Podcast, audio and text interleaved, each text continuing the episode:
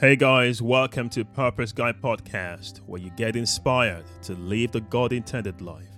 I'm so excited to have you on the show with me as we dig into all things being intentional for God's glory and our ultimate joy. So let's get into it.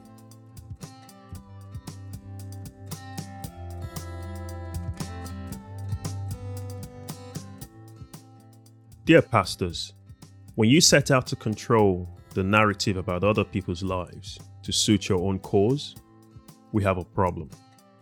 There is a clear difference between the biblical expectation on ministers to have oversight over their members' spiritual welfare and becoming controlling of their personal lives and spiritual calling.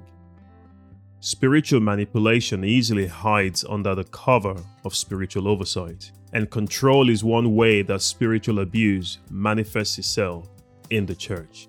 You must fight against the urge to become controlling, to become all knowing and all seeing. If you do that, you will lose the spirit of real discernment and resort to carnal policing and human intelligence.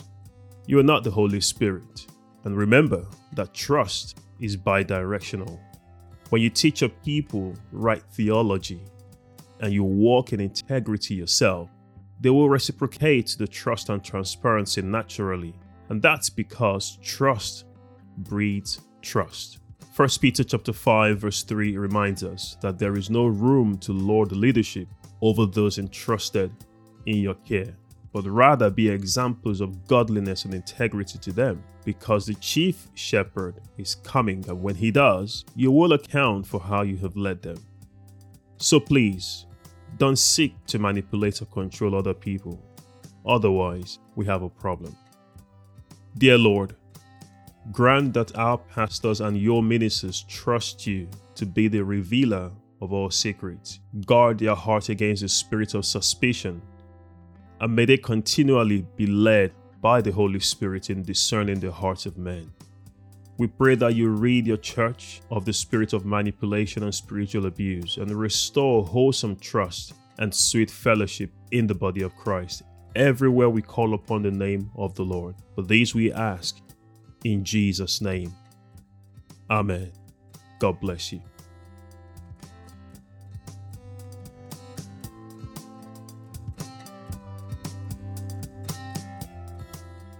Thank you for listening to this edition of Purpose Guy Podcast, where you get inspired to live the God intended life. Take a moment to subscribe everywhere you get podcasts, including Anchor, Spotify, Apple Podcast, and others.